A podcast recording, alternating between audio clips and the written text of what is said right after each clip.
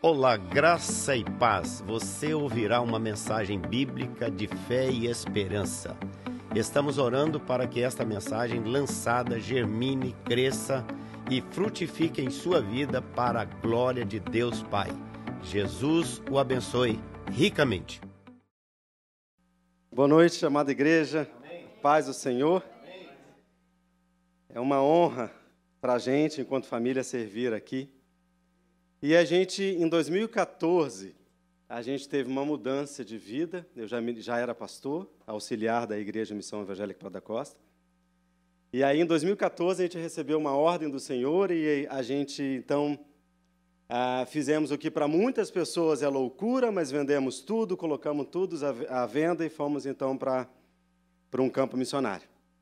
Ficamos numa base missionária, numa cidadezinha perto de Oslo, na Noruega, durante um ano, e de lá, então, partimos é, para Bergen, uma, uma, outra cidade, e servimos lá numa organização missionária chamada TENT, que trabalha com um modelo missionário que é muito interessante, que depois, se Deus quiser, a gente vai conversar um pouco mais sobre isso. É você usar a tua profissão é, para poder invadir lugares aonde a, o evangelho não tem a possibilidade de chegar. Então a gente já, já a organização em si conseguiu colocar mais ou menos em torno de 65 missionários espalhados pelo mundo, graças a Deus.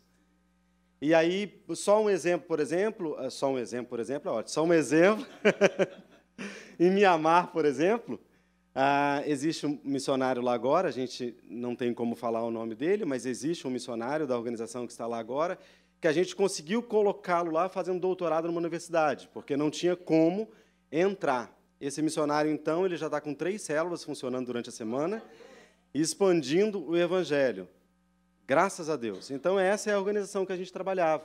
Essa é a organização que a gente é, é, desenvolvia o nosso ministério e a gente, então, é da área de saúde e a gente foi para lá para servir como isso. Fizemos um projeto ah, que, se Deus quiser, vai começar agora, ah, de implantação da área de saúde, mandando missionários para lugares onde tem campo de refugiado, e lá, então, vai ser desenvolvido ah, uma frente da área de saúde como porta que se abre para missionários da área de saúde que podem entrar em determinados países que estão fechados. Então, esse é o missionário, esse é do jeito que a gente tem que veio servindo.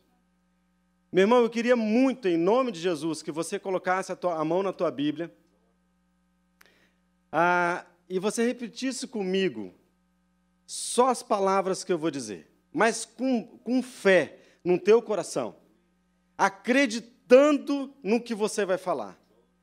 Você repete comigo assim: a Bíblia é tudo aquilo que a Bíblia diz que eu sou. A Bíblia é tudo aquilo que a Bíblia diz que eu sou. A Bíblia fala que eu posso fazer todas as coisas em nome de Jesus. A Bíblia fala que eu posso fazer todas as coisas em nome de Jesus. E eu posso, eu posso mudar a minha vida. Fala comigo, eu posso mudar a minha vida se eu abrir o meu coração para a palavra de Deus nessa noite. Em nome de Jesus. É nisso que nós acreditamos, que a palavra de Deus, ela tem um poder absoluto de numa simples ministração, não simples pela palavra, simples pelos ministrantes que estão aqui na frente, invadir a tua vida e transformar a tua vida de uma maneira como você nunca viu. E você sair daqui completamente mudado e alterado pela palavra única e exclusivamente de Cristo Jesus. Amém? Abre a tua Bíblia para mim, Atos capítulo 3, no versículo 1 ao 10.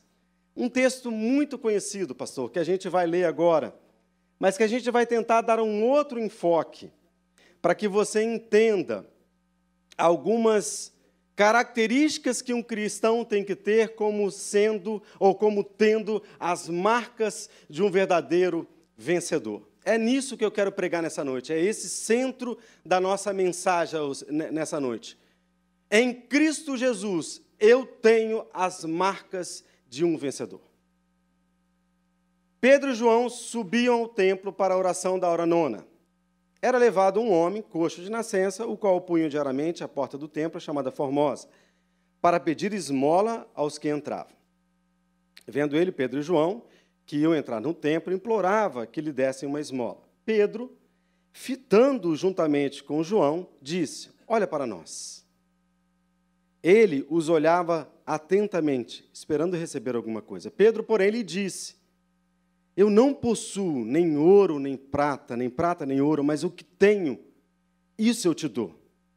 Em nome de Jesus Cristo, o Nazareno, você levanta e anda. E tomando pela mão direita, o levantou imediatamente. Os seus pés e tornozelos se firmaram.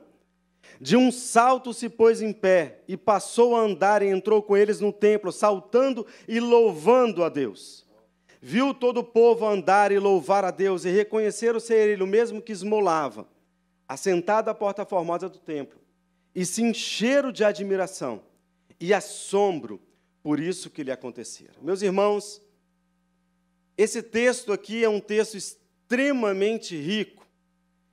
A gente pode então se deleitar nesse texto aqui e tirar inúmeras mensagens. Mas antes de tudo, antes da gente iniciar, eu queria que você entendesse o contexto que essa mensagem foi escrita. Era um momento em que a igreja é, primitiva, a igreja de Atos, se iniciava. Descia aqui o Espírito Santo de Deus sobre a igreja. Esse, essa passagem aqui é logo depois daquela passagem tão conhecida que Pedro, Pedro prega e que três mil se convertem.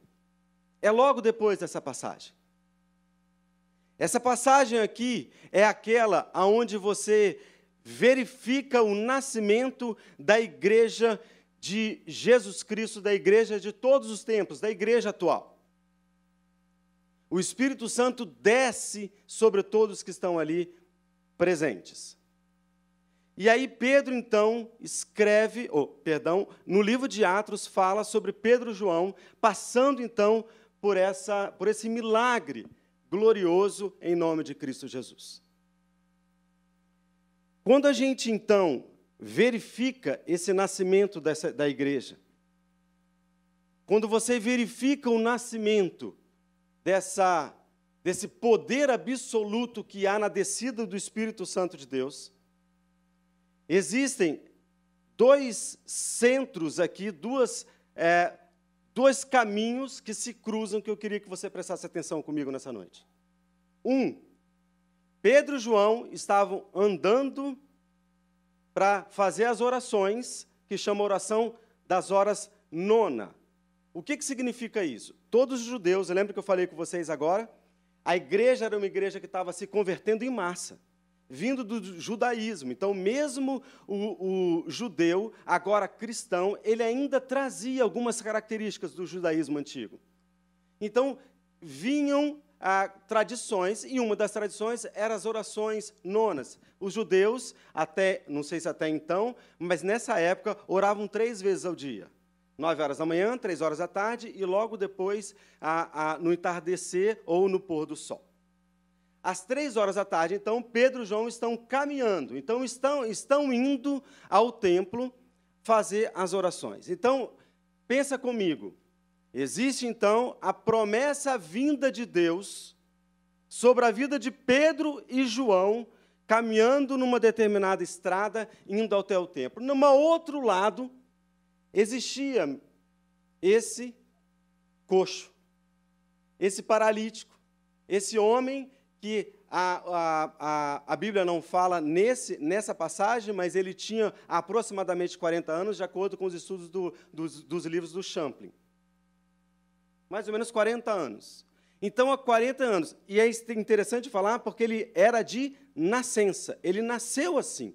Ele nasceu coxo, ele nasceu paralítico. Então, há 40 anos, alguém pegava ele, levava ele até a porta do templo, colocava ele na porta do templo, ele esmolava ou pedia esmola ali durante todo o dia, voltava para casa e essa era a rotina de vida desse homem. Durante 40 anos, uma rotina de vida de desmotivação, uma rotina de vida de não ter sonhos, uma rotina de vida, de ter todas as características negativas sobre ele, uma rotina de vida de um homem completamente destruído socialmente. Por que, que eu falo isso? Porque naquela época, paralítico e coxo, meus irmãos, era tido, e de nascença, era tido como abominação, era tido como maldição. Ninguém chegava perto dele.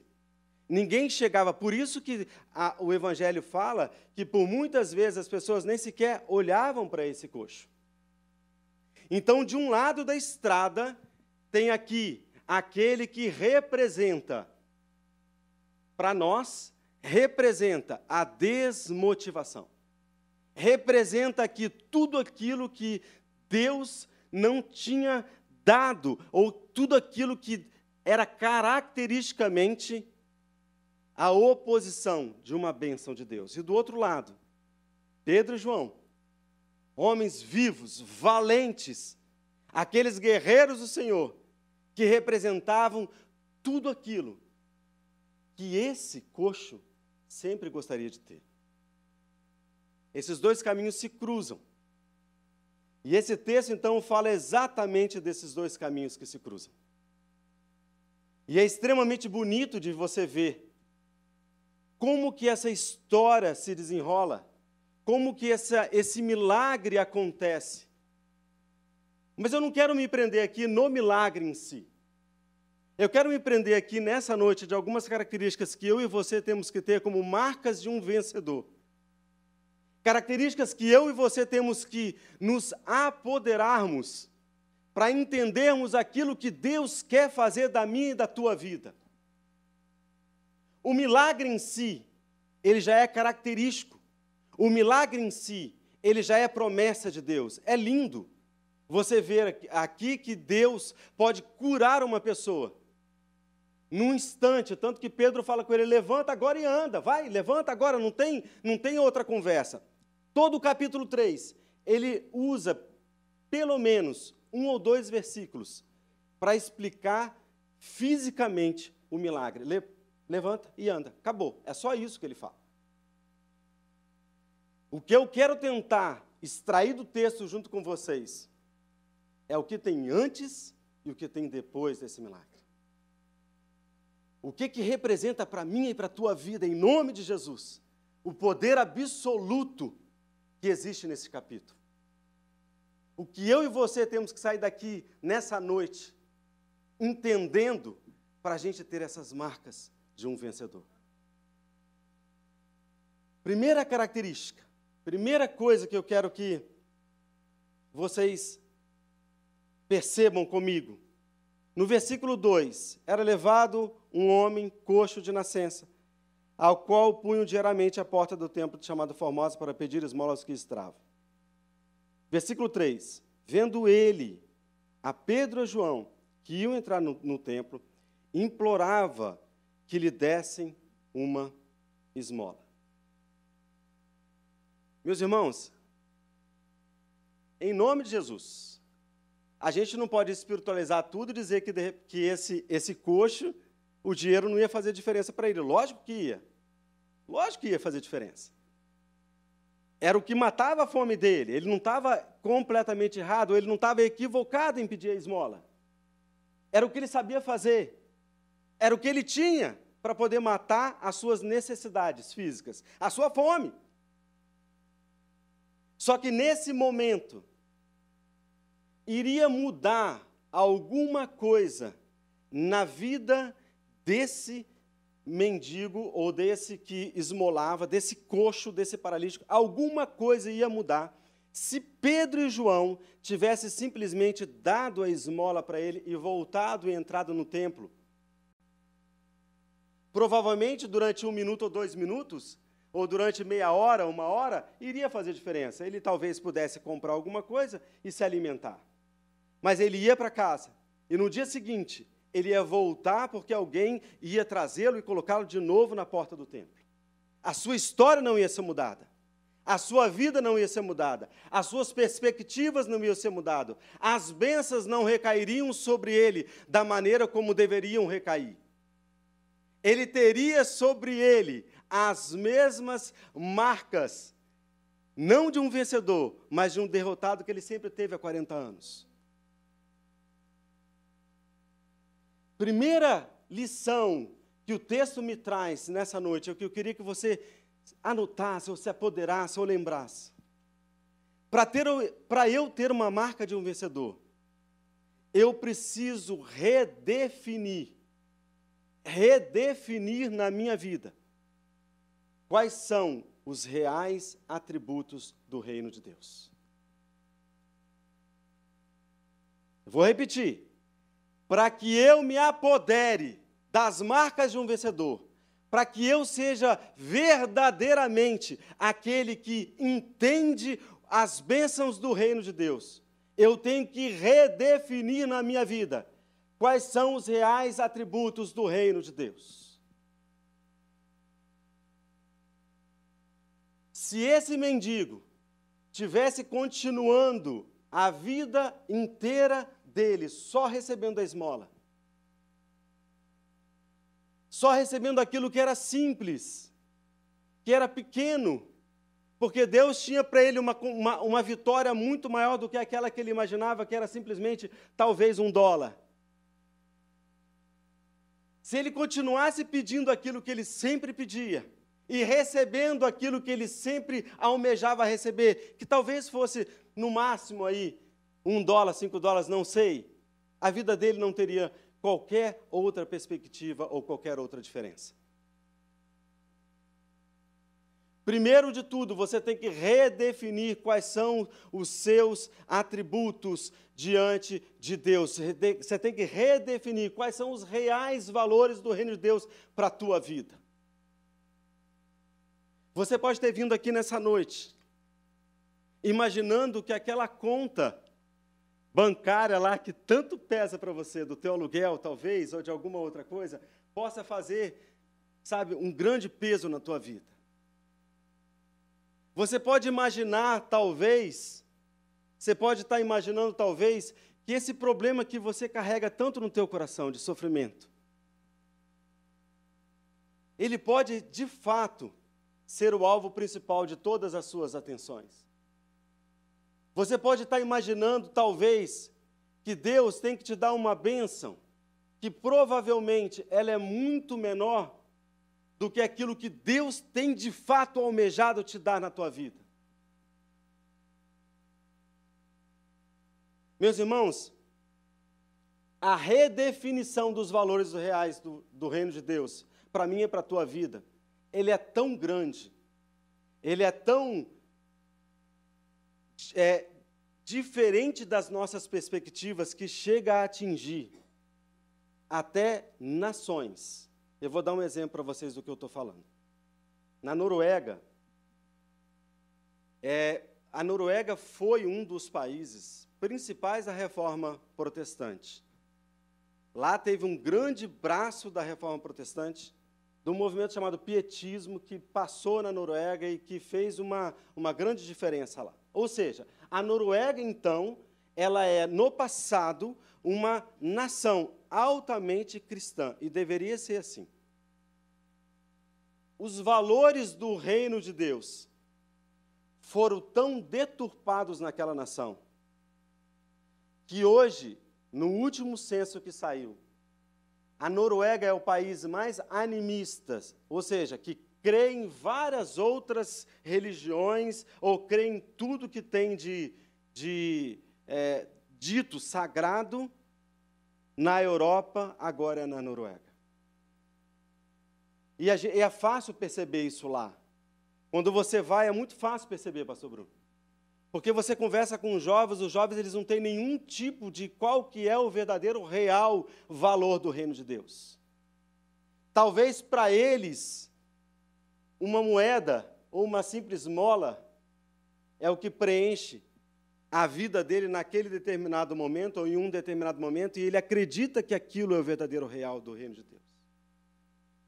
Em nome de Jesus, eu quero te falar nessa noite que Deus tem para você, para mim, para a igreja de Cristo, uma ação junto com uma bênção mas muito, muito, muito, muito, muito maior do que eu e você podemos sonhar ou pensar. A vitória de Cristo para mim e para a tua vida é muito, muito, muito maior do que eu e você podemos sequer imaginar, porque Deus já falou em Mateus, lá no capítulo 10, no versículo 1, ele fala toda a autoridade, e a palavra em grego chama exocia, toda a autoridade, toda a autoridade, toda a exocia que foi dada a Cristo, eu repasso para a tua igreja, para poder propagar a palavra de Deus, para poder expulsar demônios, curar enfermos, e aí o texto vai narrando a partir do versículo 5 e 6. Existe uma promessa viva para mim e para a tua vida, que precisa estar centrado dentro do teu coração. Você precisa redefinir quais são os, os verdadeiros reais, os verdadeiros valores do reino de Deus para a tua vida, os reais valores do reino de Deus para a tua vida. Primeira palavra com R nessa noite: redefinição. Você precisa sair daqui, nessa noite, redefinindo o que é, o que você é e quais são os verdadeiros valores do reino de Deus para a tua vida. Quando a gente então conversa ou tenta pensar um pouco a nível de missões, é impossível você pensar em missologia sem essa redefinição. Porque se eu não tenho na minha vida a redefinição do que é o real valor do, do reino de Deus, é bem provável que eu dando uma cesta básica para uma determinada pessoa, eu acho que aquilo é o suficiente para restaurar a tua vida, para restaurar a tua, a tua, sabe, dignidade com Cristo Jesus. É importante, muito importante. A igreja precisa estar ativa, a igreja precisa estar com ações sociais, a igreja é corpo de Cristo exatamente para isso. Mas o real valor do reino de Deus é só um: Cristo Jesus. Meus irmãos, no capítulo 3 tem uma coisa que é extremamente fantástica. Repara onde estava o coxo, repara onde estava o paralítico. O paralítico estava sempre colocado à porta do templo. Ele não podia entrar no templo, porque se ele entrasse no templo, ele não ele te, sofreria as consequências, porque ele, ele era amaldiçoado. Lembra que eu falei? Ele era amaldiçoado, ele não podia entrar no templo. Aqui, o templo significa Cristo Jesus. Aqui, os discípulos significam a igreja de Cristo. E aqui o paralítico significa todos aqueles que ainda não tiveram a oportunidade, pastor, de ter a segunda chance em Cristo Jesus, ou de ter ainda um novo conhecimento em Cristo Jesus. Se eu, igreja de Cristo, não pegar esse que por muitas vezes está sentado do teu lado, ou o teu vizinho, e colocar ele diante da presença de Cristo, ou entrar com ele na presença de Cristo, por muitas vezes, ele nunca vai conseguir enxergar o real valor do reino de Deus. Em nome de Jesus. Redefinição. Se apodere dessa palavra. Se apodere disso nessa noite. Redefina. Eu sou aquilo que a Bíblia diz que eu sou. Se a Bíblia diz que eu sou um vencedor, eu sou um vencedor e tenho marcas de um vencedor. Em nome de Jesus. Segundo, eu queria que você colocasse, gravasse, gravasse comigo nessa noite.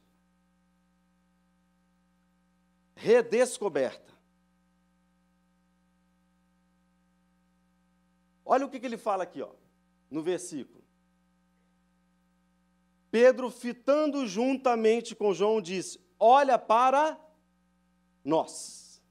Meus irmãos, ninguém, escuta aqui, ninguém naquela época pediria para um amaldiçoado olhar para ele, porque acreditava-se que se o amaldiçoado te encarasse, olhasse nos seus olhos, ele seria tão amaldiçoado quanto aquele que já estava. A primeira coisa que Pedro, aí não fala nada de João, né? Aí só, só fala de Pedro. Acho que Pedro deve ter saltado na frente, pulado na frente, como Pedro era, e já deve ter tomado a, a frente da ação. Mas ele fala, antes de qualquer tipo de bênção, ele fala assim: ó, olha para nós. Segunda palavra que eu quero que você anote com R nessa noite: redescobrimento. Primeiro, redefinição. Eu tenho que definir novamente os meus valores diante do reino de Deus e quais são os reais valores do reino de Deus para a minha vida. Talvez você esteja colocando todas as suas ações, o seu pensamento em alguma coisa que seja puramente material e não divinamente inspirada por Cristo Jesus. Talvez, não sei. Segundo, redescobrimento. Meus irmãos, olha para nós. Significa em nome de Jesus que os apóstolos aqui Pedro e João, ele, eles tinham a marca característica de Cristo Jesus em teu semblante. A maior porta hoje de missologia cristã, a maior porta hoje de missologia cristã, é o impacto, que, o impacto que você pode fazer na vida de um outro, que está sentado do teu lado, que trabalha junto com você, que mora do teu lado e ao teu vizinho. Quando eu cheguei aqui no Canadá, faz três semanas, um mês, eu pisei no aeroporto, eu, Deus falou no meu coração, eu falei com, com, com a Fabiola, minha esposa. Falei, em nome de Jesus, que campo missionário maravilhoso. A gente luta tanto para colocar 65 missionários durante, diante de todo mundo. Onde o cara, e é bênção isso, o cara vai estar junto lá numa empresa, trabalhando com alguns não, não cristãos, não convertidos, e falando do Evangelho. Quando eu pisei aqui, pastor Bruno, eu falei assim, Deus, e Deus falou no meu coração, eu falei, que campo missionário. Aí a gente foi na praia lá, com o Lincoln, o Lincoln me levou lá na praia, né? como é que é o nome daquele lugar lá, é aquela praia lá, distante? Isso. Toronto, ah, isso. Isso aí. Lá, lá mesmo, é isso aí. Quando a gente chegou lá, eu falei, Jesus amado, se eu ficar aqui meia hora, uma hora, eu vou falar mais para mais nações do que dois anos ou três anos numa organização missionária. Que passava na frente da gente, pastor Bruno, chinês e chinês e mais chinês. Aí depois passava, aí passava as outras. Indiano, a indiano, indiano, depois passava os outros. Mas passou um monte, um monte. Eu falei, Jesus amado, que, como que eu tenho que me apoderar desse redescobrimento? Ao colocar a face de Cristo na minha face. Para que simplesmente eu estar do lado, simplesmente eu poder falar com o meu vizinho, ali seja a representação viva de Cristo Jesus. Segundo R, para que eu possa ter a marca de um vencedor, eu tenho que me redescobrir em Cristo Jesus. Meus irmãos, vocês vieram aqui nessa noite, e eu queria falar para vocês uma coisa. É bom, gente, é tão bom você ter coisas bonitas, você é bom demais da conta. A gente foi alugar um apartamento, não estava achando aqui, fomos lá para longe lá, aí alugamos lá longe, apartamento, uma casa linda, pastor. Bom, é delicioso, você entra aquela coisa. É bom você ter coisas, é bom você ter, né, Armani, você ter um carro bonito. É bom. Não estou falando que não seja bom. Agora vocês têm que se redescobrir por trás disso tudo. Você tem que se redescobrir quem você é em Cristo Jesus, tirando todos os seus títulos, tirando todo o seu doutorado, tirando toda a sua PhD, em teologia, tirando todo o seu a sua o que você é em Cristo Jesus que as pessoas possam olhar para você ou você pedir para que as pessoas olhem para mim, para você ver o Espírito Santo por trás de mim. Eu quero ser luz na tua vida, eu quero ser bênção na tua vida. Olha para a minha vida. Meus irmãos, eu queria desafiar você nessa noite, a você se fazer essa pergunta. A você sair daqui nessa noite, nesse culto, criando essa indagação no teu coração. Eu posso, de fato, em Cristo Jesus, assumir essa identidade de redescobrimento e pedir para que as outras pessoas olhem para a minha vida? Não há visão missionária se você não tiver redefinição de quem, de quais são os verdadeiros valores do reino de Deus. Não há visão missionária se você não tiver a face de Cristo na tua face. não há visão missionária, você não vai impactar ninguém, nem a tua casa, se Cristo não fizer parte da essência da tua vida, em todos os detalhes. Na condição financeira, na sua vida familiar, na sua relação com seus filhos, na relação com seu cônjuge, na relação com seus vizinhos, em tudo aquilo que você faz. O Cristo Jesus tem que ser aquela representação viva da tua face. Você precisa se redescobrir em Cristo Jesus. Você é filho de Deus. Foi feito para você e te dado a autoridade a exorcia. Você já tem a marca da vitória de Cristo.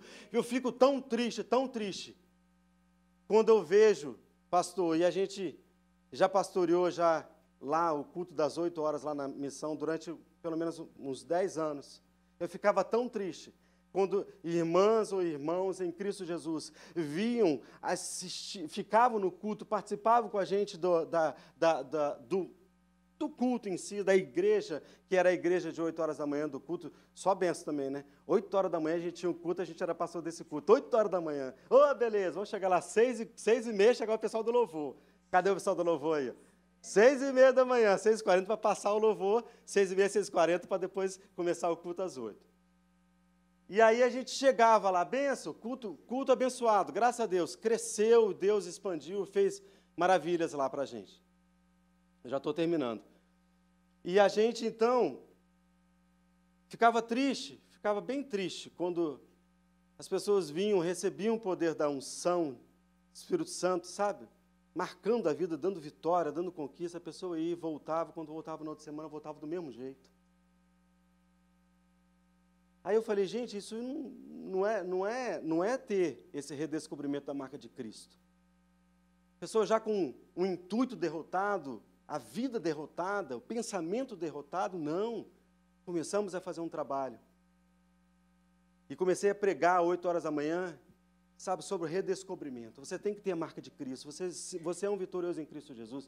Por mais que não pareça, por mais que as vidas possam estar trazendo dificuldades, por mais danos que você possa estar pensando, sabe, que você está tendo, você é um vitorioso, você é um conquistador, você, é, você tem que marcar a vitória, você tem que marcar a tua geração, você tem que fazer diferença. E a gente começou a pregar e pregar e pregar, pregar sobre isso.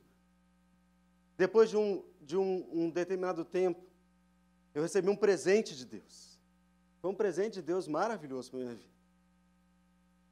Ministério pastoral, você tem essas coisas. Quando recebe um presente desse, você fica emocionado. A irmã saiu, dei carona para ela no final do, do culto. Aí, no metade do caminho, dando carona para ela, ela falou assim: Pastor, você não sabe de uma coisa. Domingo passado, eu ia sair daqui, e foi o meu culto. Eu falei, minha irmã, não marca isso no culto. Não, pelo amor de Deus, marque outra coisa. Mas foi o meu culto. Eu ia sair daqui e pedir o divórcio do meu, do, do meu marido. Aí por isso que eu falei com ela, não marca isso no culto, não, marque em outro lugar, pelo amor de Deus, vai marcar essa ação logo depois do culto de domingo. Aí ela foi e falou assim, eu ia pedir o divórcio. Depois que a gente esteve aqui, que eu fiquei vindo, e que a gente começou a trabalhar, e eu me redescobri em Cristo Jesus a minha vida foi mudada. E a partir do momento que a minha vida foi mudada, o meu casamento foi mudado. E isso é passado na minha vida. Esse divórcio que eu ia pedir já é passado na minha vida. Quando você se redescobre em Cristo Jesus, as coisas passadas são passadas. E eis que tudo vai se fazer novo na tua vida em nome de Jesus. Amém? Terceiro tópico que eu queria que você tivesse gravando. Então, primeiro, redefinição. Segundo, redescobrimento. Grava. Primeiro, redefinição. Segundo, redescobrimento. E terceiro, se eu quero ter uma marca de um vencedor, eu preciso ser relevante para a vida dos outros. Eu preciso ser relevante para a vida dos outros. Grava aí para mim. No final do versículo, 10. No final, do, lá do versículo 8, vou começar a ler para vocês. De um salto se pôs em pé, passou a andar e entrou com eles no templo, saltando e louvando a Deus. Viu todo o povo andar e louvar a Deus. E reconheceram ser ele mesmo o que esmolava, assentado à porta formosa do templo, e se encheram de admiração e assombro por isso, por, por isso que lhe acontecera. Olha só, viu todo. De um salto passou a andar. Aqui, aqui, olha aqui. De um salto se pôs em pé, passou a andar e entrou com quem? Com entrou com eles no templo, saltando e louvando a Deus. Eu preciso ser relevante na vida dos outros. Ele não fez só o milagre. Pedro não fez só o milagre. Olha para mim, você vai ser curado. Põe de pé, saltou, ficou de pé, beleza, bateu, estou oh, bem, estou sarado e foi embora. Não. Entrou com eles na porta do templo. O que, que eu falei com vocês que representava aqui no texto o templo? Cristo Jesus. Quem leva eles? Quem é relevante na vida dele? Quem fez o milagre? Cristo Jesus. Quem continua com ele para entrar na presença de Cristo e continuar na presença de Cristo? Pedro e João. Isso me chama muita atenção. Porque quando você vê outros milagres, são lindos, maravilhosos, são completamente transformadores para a nossa vida.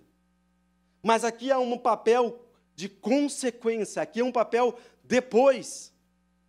Os apóstolos, a igreja de Cristo, assumiu esse que esmolava, que agora foi curado, com um papel de relevância na vida deles. Meu irmão, eu te pergunto em nome de Jesus, o que você tem feito na tua igreja local?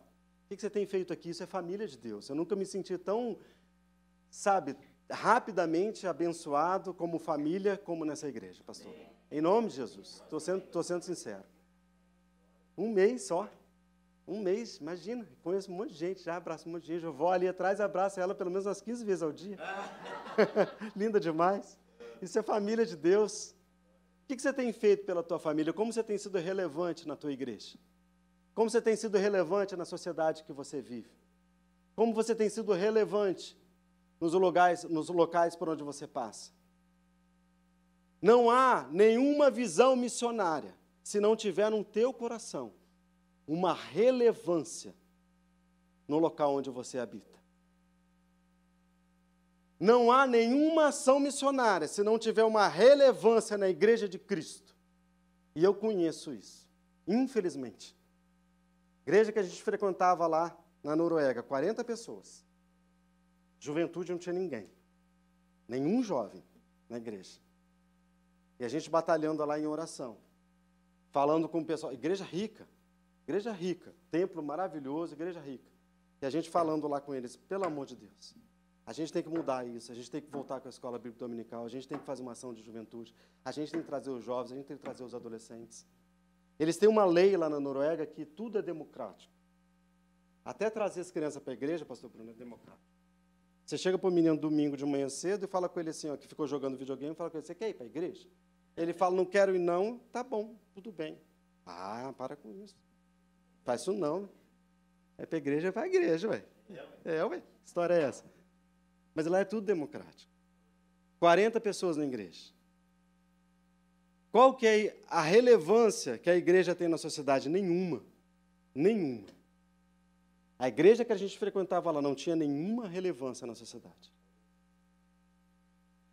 Quando a gente saiu de lá, depois de muita oração, o diretor da organização missionária para qual a gente frequentava, graças a Deus, em nome de Jesus, ele assumiu a liderança da igreja, lá do, da, do concílio da igreja, já implementou a escola bíblica dominical, já está marcando relevância na sociedade, já está, o último contato que a gente teve com ele, ele já ia começar uma ação de busca das viúvas, porque tem muita, muitas pessoas é, mais velhas que moram perto da, da igreja. Começou uma ação, a igreja de 40 já subiu não sei para quanto em pouco tempo. Por quê? Porque eles começaram a ser relevantes no, no local onde eles estavam habitados. Você precisa ser relevante no local onde você vai estar. Três R's para a marca de vencedor. Você precisa se redefinir, você precisa se redescobrir e você precisa ser relevante. Em nome de Jesus. Amém? Glória a Deus. Vamos orar? Pai querido, glória te damos. Graças por esse culto, graças por esse dia. Graças porque o Senhor trouxe uma mensagem que falou diretamente no nosso coração. E eu tenho certeza absoluta, Pai, não tenho medo de falar na autoridade de Cristo Jesus que pessoas foram impactadas pela tua palavra, pelo sangue derramado na cruz, pelo teu nome poderoso de Cristo Jesus e por essa palavra que não voltou vazia, que invadiu vários corações e vai redefinir, redescobrir e criar relevância em vários corações nessa noite. Eu oro, Pai, entrego essa palavra em nome poderoso de Cristo Jesus. Amém. Amém. Amém. Deus abençoe, querido. Vida Nova, a sua família em Toronto.